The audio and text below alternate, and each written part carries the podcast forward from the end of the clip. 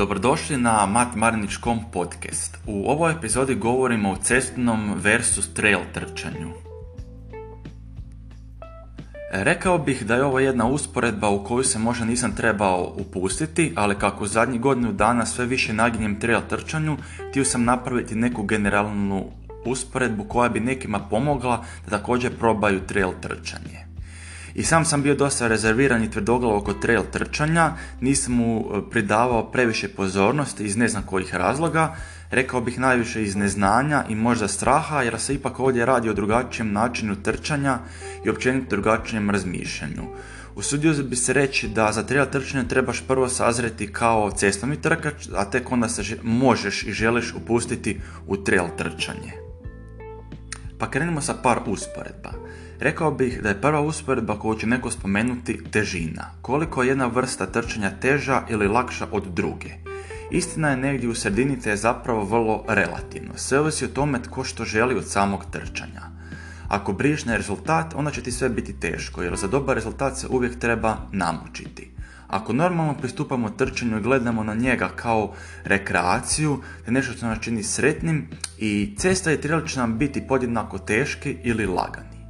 Cesta je lakša iz perspektive što većinom trčimo ravno bez nekakvih previših, e, prevelikih uzbrdica i nizbrdica, dok je kod trela normalno da rute idu gore dolje cijelim putem.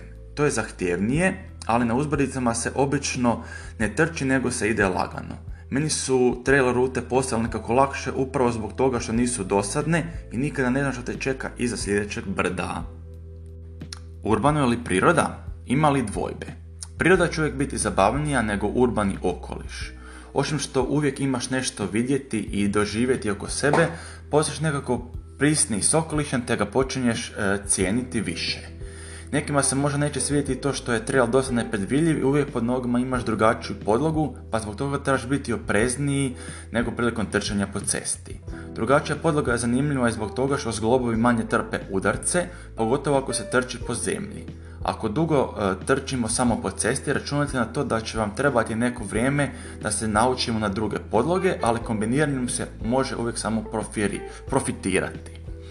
Da ne ispadne da je priroda samo dobra, urbana džungla također ima svoje draži. Pogotovo što trčanjem e, trčanje samo možemo uvijek iskoristiti za otkrivanje novih dijelova grada. Sigurnost je isto jedan od čimbenika koji u urbanom okružju ide na korist. Ako tijekom trčanja zdobijemo nekakvu lakšu ozljedu, lakše će nam neko pomoći i na kraju hitna pomoć može brže doći ako se nalazimo na području koje nije daleko od civilizacije. Zato je preporučivo da se na trail uvijek ide u paru ili u skupini da bi upravo izbjegli takve nesreće. I zadnja usporedba bi bila o opremi. Nekako uvijek završava sve opremom. E, ne treba previše naglašavati da trail trčanje zahtjeva puno više opreme e, nego trčanje. To prije svega podrazumijeva e, dobre tenisice sa ripnama, vjetro i vodo nepropusnu jaknu, ruksak te obično štapovi. Za štapovima se ja osobno nisam počeo igrati, ali svaki ozbiljni trail trkač ima te gledajući po utrkama puno pomaže. Stoga nije i teško zaključiti da osim toga e, trail trčanje je financijski zahtjevnije, no oprema se kupuje postupno tako da se troškovi tako manje osjete. Na kraju suma sumarom bi bio da je uvijek najbolje iskoristiti sve što ti se nudi i trčati te probati i cestu i trail.